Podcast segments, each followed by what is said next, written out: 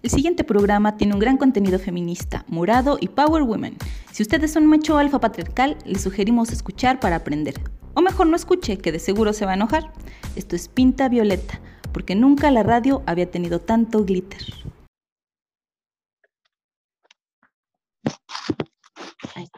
Hola, hola amigas, muy buenas tardes, mañanas, noches o a la hora que sea. Bienvenidas una vez más a esto que es la Pinta Violeta. Les saluda por acá desde la pandemia, eh, Angie Contreras, y me acompaña también en estos, en estos momentos mi amiga cómplice en estas pintas, Tania Magallanes. ¿Cómo estás?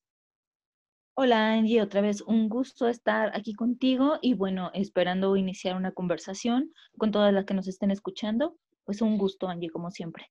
Y contarles a las amigas que eh, ya teníamos rato que no teníamos problemas para grabar. Esta es la segunda vez que intentamos grabar la pinta. Así que eh, hoy ha sido como, pues como día de ensayos, ¿verdad? Sí, no, prueba y error, pero pues bueno, de todos modos, eh, sabemos que son los problemas técnicos que todo mundo tiene en, en, esta pandemia y que no nos queda de otra, ¿no? Exactamente. No hay, hay que hacerlo, y hacerlo bien. Bueno, lo mejor que se puede y lo que nos deje eh, papá Internet del tercer mundo. De hecho, literalmente papá Internet. Eh, y bueno, antes de empezar esta pinta que tenemos el día de hoy, Tania, cuéntanos desde qué redes sociales nos pueden seguir y estar escuchando. Bueno, nos cuelgan a través de nuestra casa lj.mx y eh, en Twitter están como arroba somos lja y en Facebook los encuentran como lj.mx a través de Spotify. Bueno, están todas nuestras pintas colgadas, ahí nos pueden escuchar. Y bueno, nuestro fabuloso Instagram, Angie, ¿cuál es? ¿Cuál es? Ahí nos encuentran en Instagram como Pinta Violeta GS. Ahí también van a encontrar todo el contenido. Y además este mes, acuérdense que es mes de aniversario porque LJ está de fiesta. Ya son 12 años. No, 11. 12 años y un año como, como, siendo como LJA, bueno, evolucionamos y pues estamos, estamos de manteles, ¿no? Todo este mes. Ahí está, estamos, así que manteles largos y la fiesta va a continuar, amigas, porque también la Pinta Violeta está próxima a cumplir su primer añito, entonces estén muy pendientes de la información del super festejo que tendremos y además el próximo año, nombre, les garantizamos que tendremos unos programazos que no, bueno, no, bueno, ya, ya me vi, Tania. Bueno, ya nos vi más bien. Va a estar genial, Angie. Bueno, hay que, eh, parte también de nuestro empoderamiento de autonomía va a ser empezar a hablar de política y ahí es donde las vamos a invitar a todas, a todas para que se unan y bueno, que conozcan que en esta temporada electoral hay que estar muy pendiente de que no nos hagan otra vez de chivo los tamales. Entonces, hay que estar tiro. Pues de chivo ni de nada, por favor, hay, que vigilar eso. Y bueno, pues vamos a ya entrar al tema que nos toca esta semana, amigas, que por cierto estamos llegando ya a nuestra pinta número 34. Y pues estamos, estoy, ahora sí como que estoy bien acompañada, porque de hecho nuestra invitada ya se encuentra por acá. Y ella eh, nos va a hablar eh, tanto de su experiencia, porque yo cuando me enteré que ella trabajó en este lugar fue como de, ¡Ah! tienes que contarnos absolutamente todo ¿no? Pero también, eh, lo creo que lo importante, ahorita les vamos, les vamos a platicar de qué tema, es ver este otro lado que nunca vemos y que además los lo conocemos internamente, conocemos estos espacios internamente por las películas, ¿no? Y todo, todo o puede ser o bien romántica las, estas ideas que nos transmiten o este, esta cuestión como de lo peor. Y para eso Tania Magallanes, redoble por favor, va a estar platicando con nosotras sobre eh, los centros de reinserción social, porque ella trabajó como eh, profesora hace ya algunos años en el Centro de Mujeres entonces, bueno, nos va a platicar acerca de su experiencia, porque ustedes recordarán, amigas, que las pasadas pintas hemos estado platicando acerca del punitivismo, esta fallida política contra las drogas, contra el narcotráfico, ¿no? Y todo lo que ha conllevado, ¿no? La ley de amnistía también ya platicamos. Entonces, hemos ido hablando de estos temas y hablar de este, eh, hablar de amnistía, del punitivismo, pues toca a fuerzas tener que hablar de cómo es, qué pasa y qué son los centros de reinserción social. Así que, Tania, pues otra vez bienvenida. Gracias, Angie. Es yo creo que muy importante eh, eh, hablar de esto. Bueno, para esta pinta nosotros tenemos la esperanza de, de, que un par de exalumnas eh, del CEDA, del Centro Estatal para el Desarrollo del Adolescente, bueno, accedieran a platicar con nosotras, ¿no? Porque creo que sí es bien importante, como, como lo hemos hecho en otras ocasiones, a fin de cuentas, eh, ponerse eh, uno a hablar sobre la experiencia que no ha vivido, pues no, ni siquiera me, me, me parece que sea luego, luego ético, ¿no? Por desgracia no, no, no pudimos este, establecer contacto, entonces, eh, pues no nos queda más que precisamente hablar de, de, de, lo que creo yo que es el asunto medular, ¿no? Cómo nos deshacemos de, las cárceles, cómo empezamos a, a pensar también nosotros en, en esas divisiones, a, a, dejar de hacer esas divisiones, ¿no? Y esos estigmas que rodean a las personas que están en situación de cárcel. Entonces creo que es como lo, lo principal este, eh, en este momento. Y bueno, yo trabajé dos años, eh, cuatro semestres en, en, todos los cerezos aquí en Aguascalientes y particularmente con el femenil, creo que, eh, bueno, obviamente la experiencia con, con las mujeres.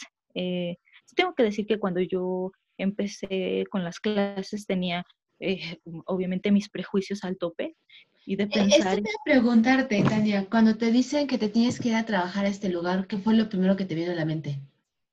Sí, este, de hecho, cuando yo entré, la invitación para laborar como maestra es a través de, una, de un bachillerato y ellos me habían dicho que pudiera hacer nada más las clases los sábados, entonces a mí me quedaba súper bien con el trabajo que ya tenía. Y al final, este, las clases de los sábados se volvieron clases a los internos de, estos lugares. Entonces, eh, la verdad lo pensé, lo dudé, eh, no sabía cómo iba a, funcionar y creo que de verdad lleno de prejuicios. O sea, que eso es lo que siempre, lo que siempre luego los, nos limita, ¿no? Este, antes que, que los hechos, bueno, ya estaba yo eh, haciendo juicios morales de las personas sin conocerlas pero sí tengo que decir que desde la primera clase me di cuenta que estaba en un error, que, que pues eh, no es como lo pintan, que ni siquiera es que en estas romantizaciones, bueno, eh, la gente está ahí porque nosotros como sociedad eh, legislamos y creemos que ellos cometieron un delito y, y, no, no queda otra más que separarlo de la sociedad, bueno, para que se, se ¿cómo, cómo es la palabra correcta? Sane, se pague culpa, este, o al final las cosas que terminamos diciendo como que se pudra en la cárcel. Entonces, eh, sí fue, fue, una experiencia, la verdad, muy satisfactoria, pero lo, yo creo que eh, lo, lo, más terrible de eso es que eh, sí me di cuenta, Angie, que, que era, era, era muy difícil eh, poder establecer como un, un eh, no un vínculo. O sea, a fin de cuentas yo me iba y ellos eran los que se quedaban ahí, ¿no? Ellas, sí. eh, en el caso del cerezo femenil, se quedaban ahí y, y pues entrar y salir eh, no hace que uno tenga una visión de una cárcel, ¿no? O sea, eh, creo que, que, que, se queda muy corto a tener que pasar por ese proceso al que, al que lo someten a uno, a ese aislamiento, a esa, a esa, no sé, creo que hasta de cierta manera deshumanización. Y no solamente Entonces, el, el... Sí, sí, es como una experiencia. Esto sí. que tú comentaste, Tania, o sea, definitivamente el, el, no vemos, primero pues repetir, pues no podemos hablar, algo que hemos buscado hacer con las pintas es que no podemos hablar de lo que, no nos podemos poner aquí a debatir algo que no hemos vivido, ¿no? Y yo, por ejemplo, no he tenido nunca, nunca he ido a un centro, a un centro de reinserción, eh, y tampoco tengo personas conocidas, cercanas, que me pudieran hablar de su experiencia. Entonces, no podemos hablar amistades de a ponernos a proponer y a, de, a decir lo que pasa en un lugar que no conocemos.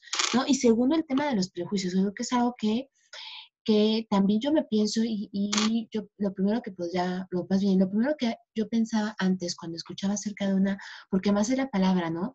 Cárcel. De hecho, les debo confesar que antes de que empezáramos esta pinta le dije a Tania, le dije, Tania, ¿cuál es la forma correcta de mencionarlo? Porque la forma como populachona que tenemos de decirles que es una cárcel, ¿no? Cuando ya tiene hasta el, el simple hecho de decirle, es un centro de reinserción social, la misma palabra reinserción ya nos está hablando de algo. El tema es si eso sucede. Porque una de las, creo que unos, varios de los problemas que tienen estos centros de reinserción es, pues, primeramente lo que comentaste tú, Tania, ¿no? El aislamiento. ¿no? Pero también estos problemas de hacinamiento, por ejemplo, de sobrepoblación, de autogobierno, ¿no? De estas falta de condiciones para, en verdad, que cuando terminen eh, esta, esta condena, puedan en verdad lograr reinsertarse socialmente en estos lugares, pero pues hay otro, hay otro tema que creo que no omitimos, que es quiénes terminan en estos lugares. Y creo que lo hemos dicho muchas veces cuando hablamos del tema de violencia y de acceso a la justicia, es que la justicia es cara, ¿no? Y quienes están en estos, en estos, en estos lugares, pues son estas personas que no tuvieron para, para poder acercarse a un sistema de justicia porque no tuvieron la información, el acompañamiento o el recurso económico para pagar a una persona que les representara legalmente. De hecho, viste, Tania, que, ahora por el Día de los, Día de los Derechos Humanos, eh, dejaron salir a un joven que estaba en una, en una prisión en uh, Sinaloa, no recuerdo, que estaba pasando, que ya había terminado su, tiempo, pero seguía ahí dentro porque habían pedido eh, reabrir la investigación. Y fue como de, a ver, o sea, esa es una doble sanción. Claro. ¿Qué pasa ahí dentro? Claro, sí, no, la verdad no, no vi el caso, Angie. Eh, yo sí tengo un debate eh, fuertísimo con, conmigo misma y he estado leyendo al respecto. Eh, sí creo que, que eh, necesitamos incluso hasta reformular qué es un crimen, Angie. O sea, de verdad, no, no, sé, no sé el ejemplo, las condiciones por las que estuvo ahí. Tal vez lo que nosotros omitimos es que de verdad en, eh, en, en esas condiciones podemos estar todos. O sea, qué es un crimen para poder al final estar en, en, la cárcel, ¿no? Y lo llevo con el tema del momento que es el aborto. Entonces, eh, abortar, que una mujer decida, se convierte en un crimen para, no solamente para el gobierno, sino para el Estado, que te lleva a pasar años en, prisión.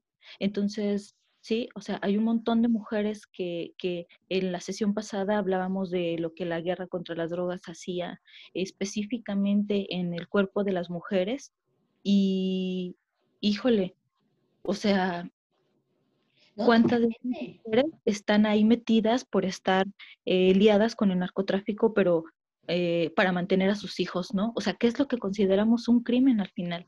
O sea, ¿cómo nos ponemos a, pontificar y a decidir eh, qué es lo que merece una persona pagar y por qué tendría que pagar haciendo estas analogías?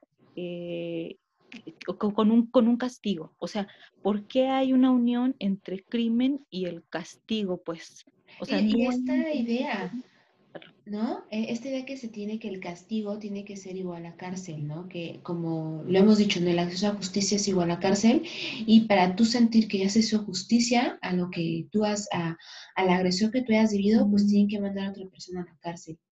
Pero además, recordemos que este sistema que ya, ya no es nuevo, pero le siguen diciendo nuevo, ¿no? Que está, eh, se me acaba de olvidar la palabra, eh, la preventiva, está la cárcel preventiva. sí. Eh, entonces, ¿qué delitos, por ejemplo? Entonces, mientras se realizan las diligencias y las investigaciones correspondientes, ya estás dentro de una cárcel. ¿no? ¿Cuáles son estos delitos que mm. sí te están mandando y que entonces sí, dependiendo, imagínense además, ya hemos dicho, ya nos hemos creo que cansado de decir lo tardado que es acceder a que se realicen estas investigaciones para lograr tener un veredicto. ¿No? ¿Cuánto tiempo entonces, imagínense, va a pasar una persona, además, recluida en estos espacios mientras se realiza la investigación? para que se diga si sí o si no. Pero además, eh, acuérdense que pues depende del tipo de la, de la, del crimen, como pues preguntaba Tance, pues entonces, ¿cómo medimos un crimen?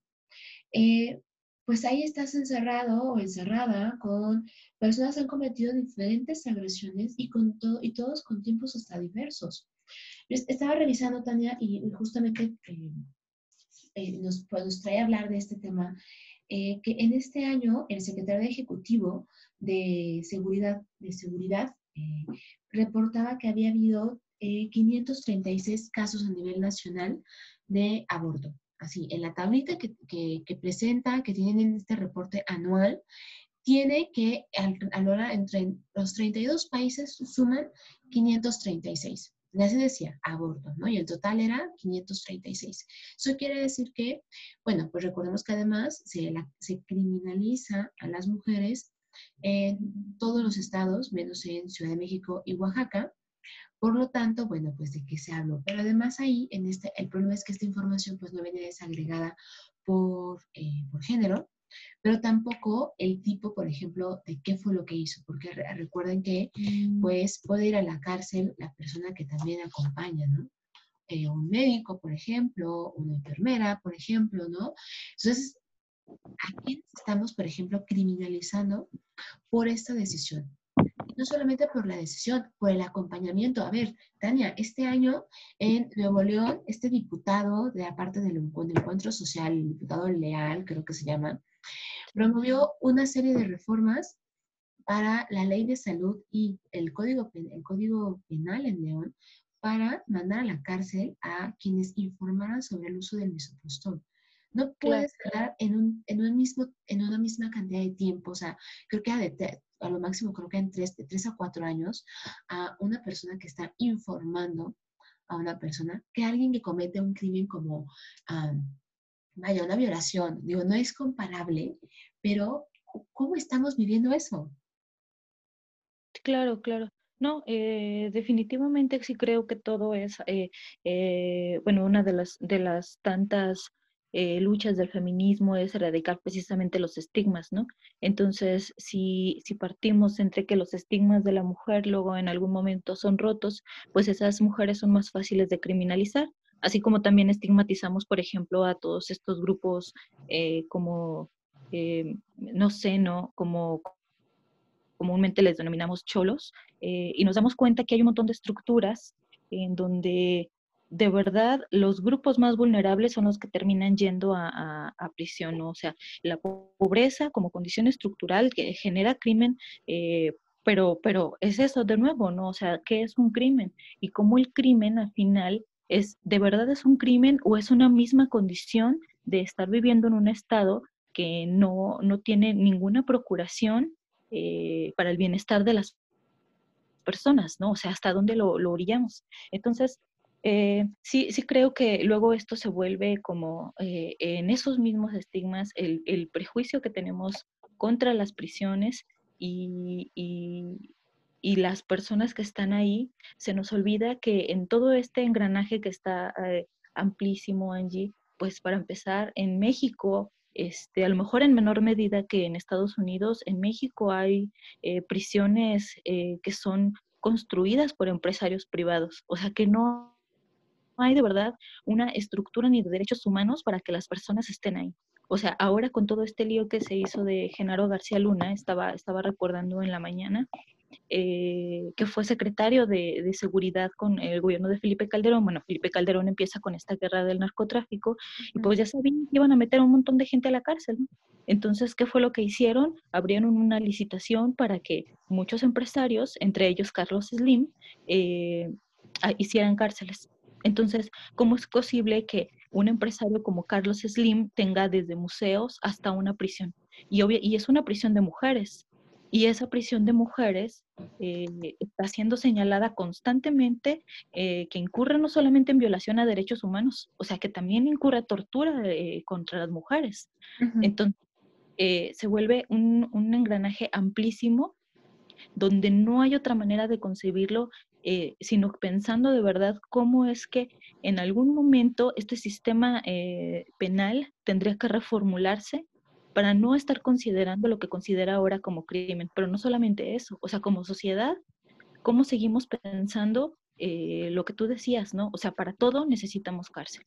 Para todo es urgente. Incluso lo vemos con los diputados. Los diputados siguen haciendo leyes que impliquen más cárcel, ¿no? Más, más, cárcel para el feminicida, más cárcel para el violador, más cárcel para...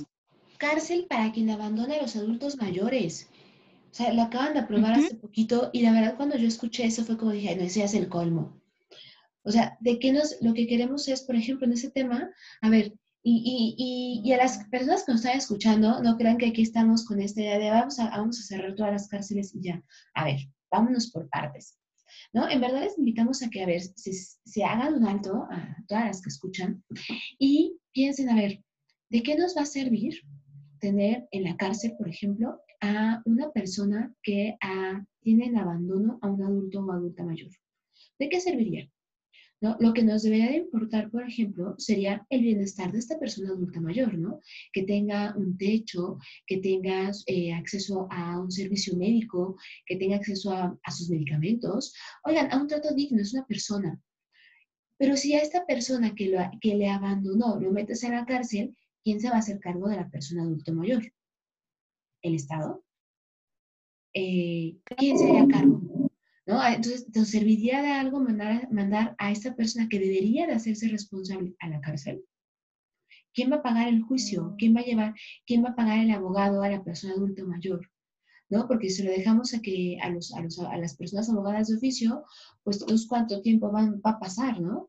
Y es ahí cuando necesitamos, por eso se hace tanta énfasis en esta, esta reparación integral de los daños, que no solamente implica la cárcel, sino estas otras medidas alternativas de reparación, que implica, por ejemplo, a ver, el pago de eh, todo el tratamiento psicológico, por ejemplo, el pago de eh, el abogado. Eh, hay, un, hay un término, no sé si se usa aquí en México, pero es, creo que lo usan en otro, en otro lugar en América Latina, que es algo así como decir ah, que se garantice que la, que la persona víctima este, o sobreviviente en este caso pueda volver a estar como estaba antes de la agresión. Y, es, y que esa tiene que ser la reparación de daño, lograr que ella se encuentre, que ella, su estado sea como el que estaba antes de la agresión. ¿no? a ver, nos hemos preguntado eso en el sistema de justicia mexicano. ¿no? Alguien piensa en cómo van a, qué, qué va a pasar después de que metieron a la persona en la cárcel con las víctimas también. Claro. Y que, bueno, hay un montón de, de, textos al respecto. Este, pues el que más ha hablado, bueno, no, no el que más, ¿no? Pero el más reconocido a lo mejor en cuanto al tema de las prisiones, pues es Buco. Y, y, lo deja muy establecido, ¿no? O sea, todo esto de, de, de, las prisiones, pues viene desde el medievo, o sea, nosotros seguimos implementando un modelo que es medieval, o sea, desde pensar en una celda, en un monasterio, que se supone que ahí al estar encerrados, no solamente los monjes o frailes, este, sino a quien iba a merecer un castigo, el tiempo que estuviera ahí encerrado lo iba a utilizar para pensar en sus pecados, ¿no? Entonces, eh, ¿Qué, ¿Qué, es lo que sucede? Que no lo hemos podido reformular y que al contrario hemos estructurado el sistema penal para que al final llegue a esto, ¿no? Y con esto mismo de pensar, yo, yo tengo una, una anécdota de un, de un interno en el Cerezo Federal, de aquí del Llano. Eh, me, me, sorprendió muchísimo y lo cuento desde mi experiencia como profesora. Estaba en una sesión de, eh, era, era, era la clase de redacción, o sea, era una clase donde no había otra cosa más que tomar la clase, ¿no? Y este era un señor, no sé, alrededor de 60, 65 años, que de un momento a otro, este, eh, me interrumpe y me dice, este, maestra, es que, eh, es que yo les decía que no, o sea, pero a mí me dejaron solo. Entonces yo me destanté cuando empieza a hablar y yo dije, o sea, lo primero que pensé es de, bueno, o sea, tiene la necesidad de contar, porque a fin de cuentas todos terminan contando su historia. O sea, tanta la necesidad de, poder externar y, justificarse, culparse, eh, eh, decir algo ¿no? al respecto de su situación. Entonces, él en la clase éramos 20 personas, en, en, en esa, 20, eh, los, no sé, los alumnos, este, todos hombres, obviamente, y yo al frente y empieza a decir que lo había olvidado su familia, que él estaba ahí solo, este, y que ahora que estaba enfermo de su pie, pues él tenía que pasarlos. Y uno de los internos, eh, uno de sus compañeros le dice, pues no se te olvide, güey, o sea, que no se te olvide nada más porque estás aquí, porque te dejaron solo. Y con una, no, no era cinismo, Angie, o sea, no era, no era cinismo, era de verdad no ser consciente de lo que había pasado, ni ser consciente aún, aún adentro en prisión, de qué fue lo que hizo. O sea, el señor estaba ahí por haber violado a su nieta. Y él empieza a decir, de verdad sin comprensión alguna, que pues estado porque pues había tocado a su nieta, ¿no? Y que a poco por eso lo iban a dejar solo si la niña ya había crecido. Y, y, y fue tanta mi sorpresa que me puse nerviosa, pero más que eso no supe cómo reaccionar y lo callé. Y ya no lo quise escuchar y me volteé y seguí escribiendo en el pizarrón, dictando la clase. Entonces, obviamente yo no tenía ni siquiera la preparación para tocar ese tema y aparte no me correspondía, era algo que tenía prohibido. Pero, o sea, ¿qué es lo que sucede con esos, por ejemplo, en el caso de los hombres, para que ni siquiera comprenda, o sea, que haya después de hecho una reflexión profunda de cuál es el crimen que está pagando en prisión, que ni siquiera lo piense? O sea, no sabe ni siquiera por qué está ahí, no lo entiende. No entiende por qué. Vaya, Tania, eso ya me, me, estabas contando y me quedé, en verdad me imaginé el espacio y no, no, no, no, no hubiera sabido tampoco yo qué decirle, porque sí es cierto. A ver, el sistema penitenciario en México es hasta en cierta parte como, como vengativo, ¿no crees? Como decir, ah, ok, ¿no? Vamos a vengarnos de la persona encerrándola. Pero no hay esta toma de conciencia de lo que hiciste. Porque, digo, creo que a todas, y creo que todas nos podemos, podemos hacer este, este ejemplo, nos tocó cuando niñas nos castigaban también, ¿no? Que hacíamos algo malo, hacíamos, nos portábamos mal, desobedecíamos, ah, nos mandaban un retardo de la escuela y recibíamos un castigo. Y ese castigo, ¿cuál era? Pues nos quitaban algo, por ejemplo, ¿no? Te quitaban, eh, no te dejaban ver, a mí no me dejaban ver la televisión, o sea, mi castigo, como era, a mí siempre mi castigo era, no vas a ver televisión. Ah, pero me acuerdo que decía, sobre todo si la ofensa, por ejemplo, era que le había pegado a mi hermana, ¿no? Como en, este, en estos juegos bruscos entre hermanas, o le había dicho algo a mi hermana que le había ofendido. Me acuerdo que mi mamá, el castigo era, te vas a quedar sin televisión hasta que reflexiones lo que hiciste, ¿no? O lo que, y es, ok, ¿no? Pero ¿cuántas veces aquí en México este sistema de cárcel implica en verdad hacer un trabajo para poder como su nombre lo dice, reinsertar a personas que se dieron cuenta de que las acciones que cometieron conllevaron que tuvieran, eh, que fuesen privadas de su libertad eh, durante un cierto tiempo, para que cuando salgan, pues no cometan estas, no vuelvan a cometer estos pues, crímenes, estas faltas. Pero, pero es muy difícil, Angie, porque no hay de verdad una reinserción. O sea, no, no hay forma. El caso de, de eh, aquí en Aguascalientes cuando cambió del tema penal, eh, eh, ¿cuál era el primero? Que ahora es el nuevo sistema penal acusatorio. Cuando hice el cambio de, modelo, eh, los, los, alumnos que yo tenía en ese momento del tutelar para menores, casi todos iban a salir liberados porque ya habían cumplido conforme a este nuevo sistema las pautas que marcaban para cumplir sus sentencias porque son menores de edad. Sí, claro, esa parte se, se calcula diferente. Claro. Y entonces este, este eh, locutor, vendedor de carnitas, José Luis Morales. Eh, y de teléfonos. Sí, claro. Eh, pues propagaba eso de, de, que ahora cuántos delincuentes iban a salir, 50 del tutelar, ¿no? Pero, pero más grave que eso y que permea entre todavía la población esta, esta esta idea y este estigma cuando entrevisto después a estos, a estos chicos que salieron, eh, cuál sorpresa que de donde salieron y por el motivo por el que estuvieron internados ahí en el, en el centro, eh, cuando salen regresan a donde mismo. O sea, no hay ninguna estructura que los haya cambiado y que haya reinsertado, como dicen, este, en la sociedad. Entonces, al fin de cuentas, se vuelve una falacia, porque regresas y regresas peor porque es cierto, o sea, socialmente, cuando si tú entras siendo un, eh, eh, estar condenado por un delito menor en la cárcel, eh, como se trata de supervivencia, tienes que hacer otras cosas y ya no sales ahí nada más siendo un delincuente de un delito menor. O sea, ya sales ahí teniendo otras prácticas, sabiendo qué hacer este, en, en prisión. Por Dios, o sea, los del el cerezo el llano, este, y eso me parece increíble que, no lo sepan ni guardias, ni encargados, ni nada. O sea, uno de ellos tenía una novia que se había hecho a través de, llamadas telefónicas. Ok.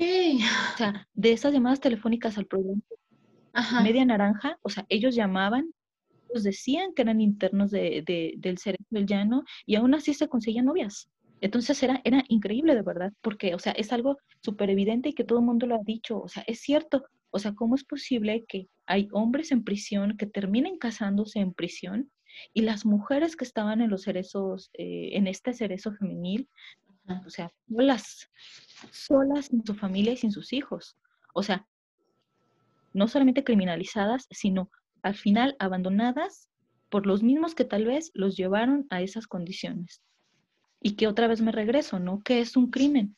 O sea, una mujer que asesinó a quien constantemente la violaba, era, era de verdad, entonces se vuelve eso un crimen, o sea, no, no forma parte de un, de un, de una autodefensa. O sea, por claro, de una omisión también, por ejemplo. A ver, mm. si nunca, si nunca hubo nadie que la pudiera apoyar a ella, ¿no? un Estado que no le hizo caso, pues también eso implica una, eso, eso implica una omisión.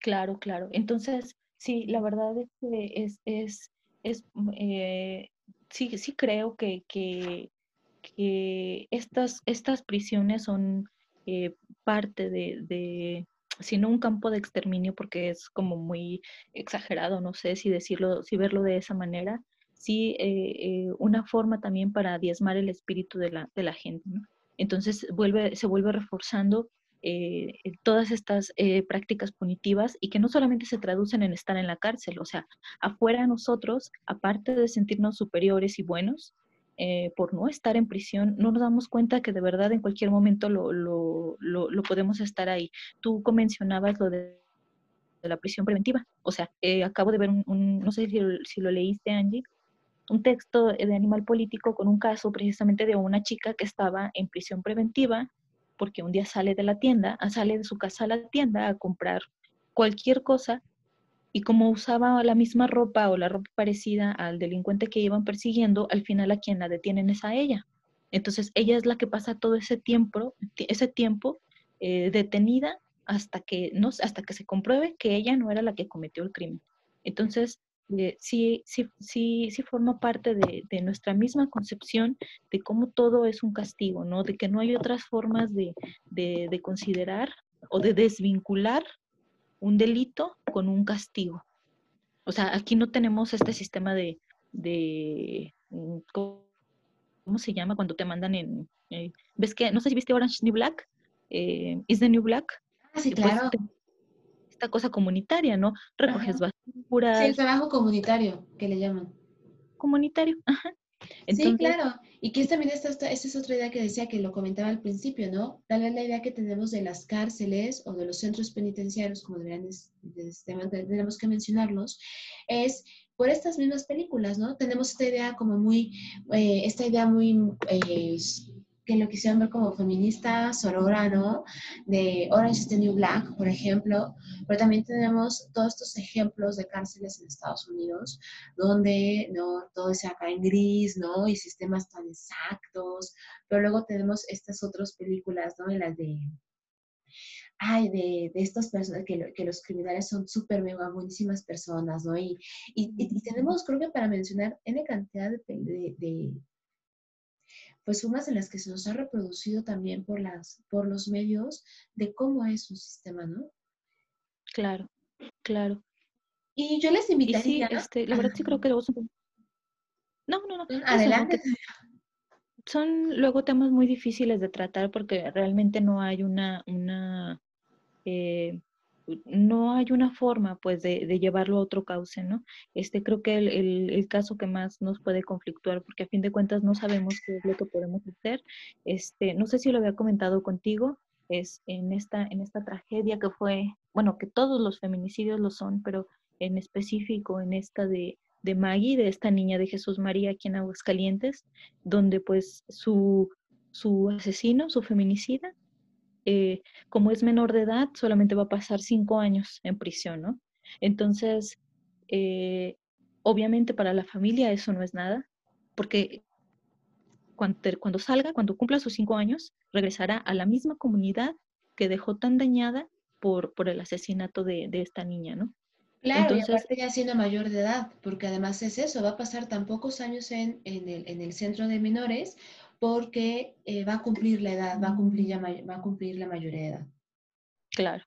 Entonces, sí, o sea, se, vuelve, se vuelven temas muy difíciles que en algún momento hay que, hay que debatir, porque no es ni siquiera que estés a favor, como la gente luego lo menciona, a favor de los mm, delincuentes, entre comillados, sino es, es cómo, cómo, cómo volvemos que este sistema sea justo y que eh, se desestructuralice pues el castigo como, como una práctica. O sea, no hay, no hay de prevención. Entonces, no previenes el delito, el delito más que con policías y que eso es lo que, la única opción que parece haber, ¿no? O sea, necesitas más policías en todo lo que tenga que haber eh, prevención.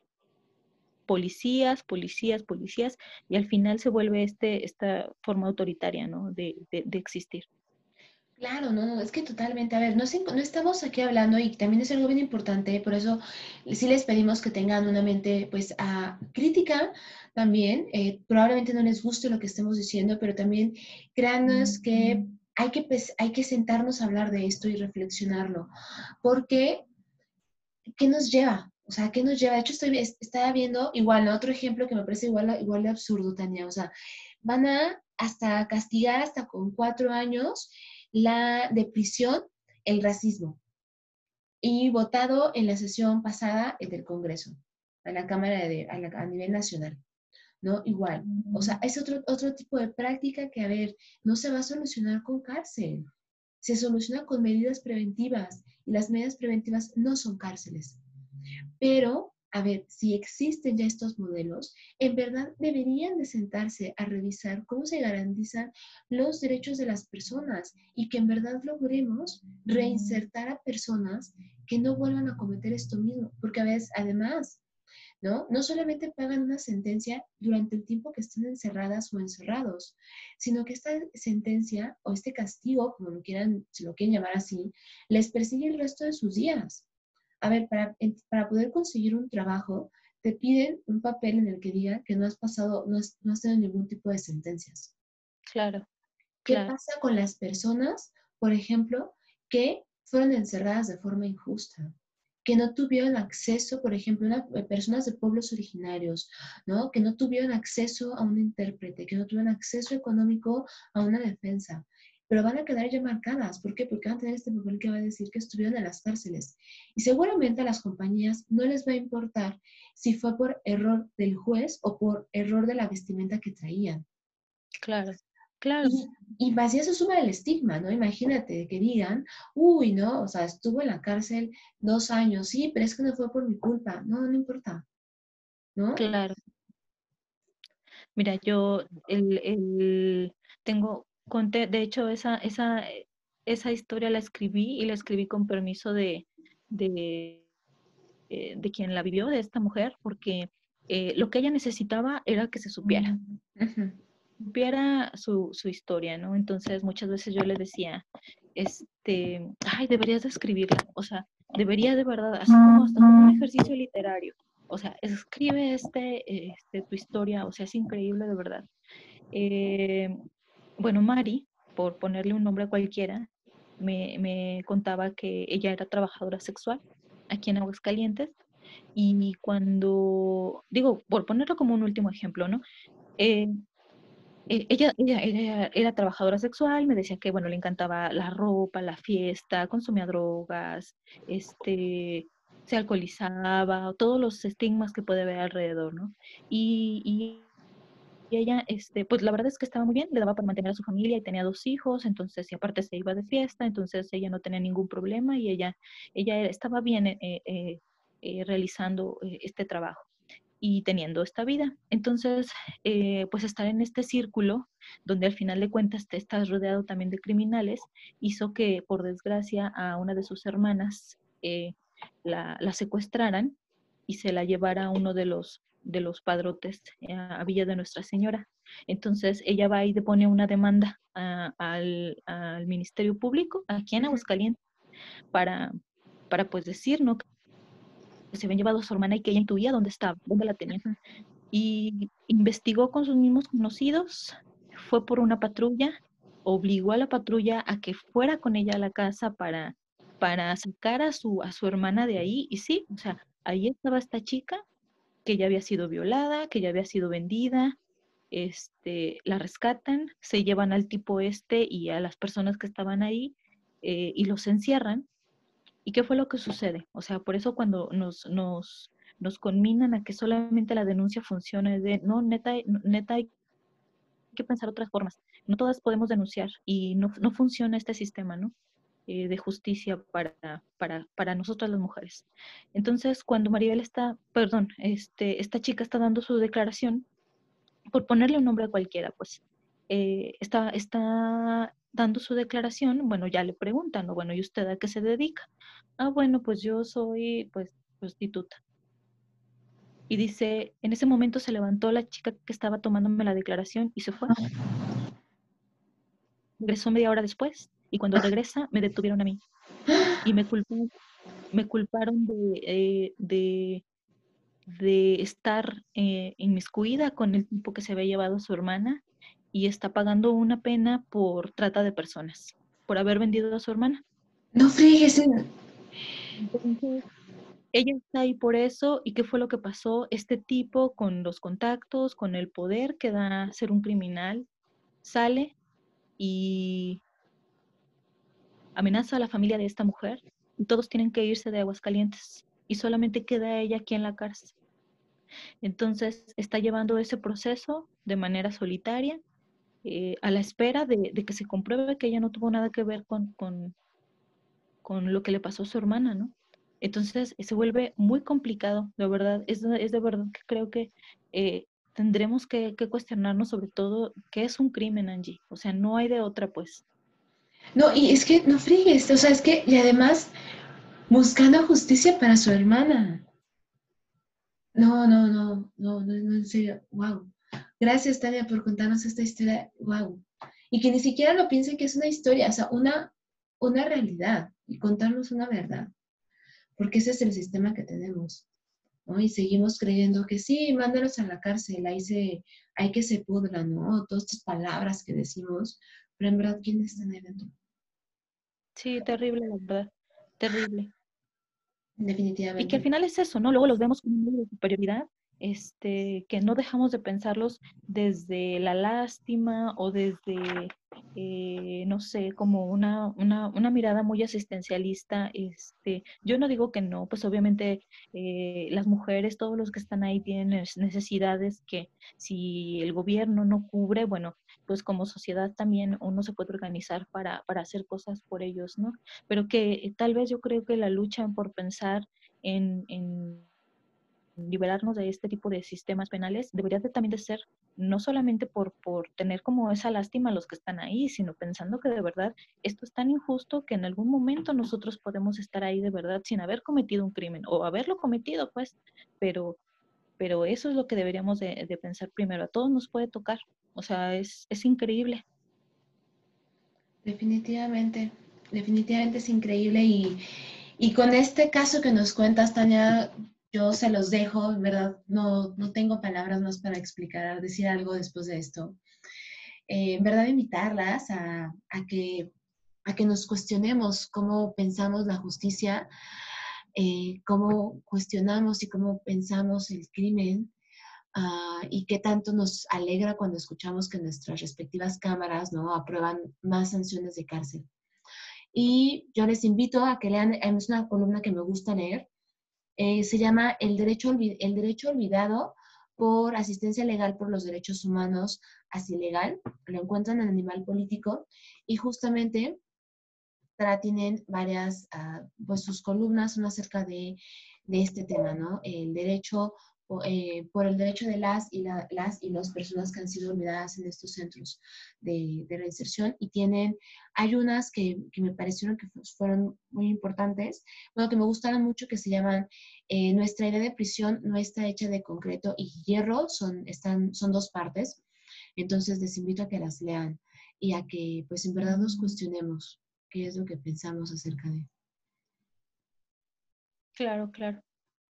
Y pues como siempre, un gusto estar aquí contigo, Angie. Yo creo que de recomendaciones, yo tengo eh, Angela Davis por ahí también, bueno, siguiendo con este eh, eh, tema de feminismos y interseccionalidades, clase, digo, clase, perdón, raza y, género, este, pues ella tiene numerosos textos sobre eh, la abolición de las prisiones. Entonces también estaría bueno como entrarle por ahí y obviamente, bueno, pues el que piensa todo esto desde una visión incluso hasta capitalista es, es Foucault, ¿no? En vigilar y castigar, bueno, creo que son como los de cabecera para, para empezar a, a pensarle por ahí.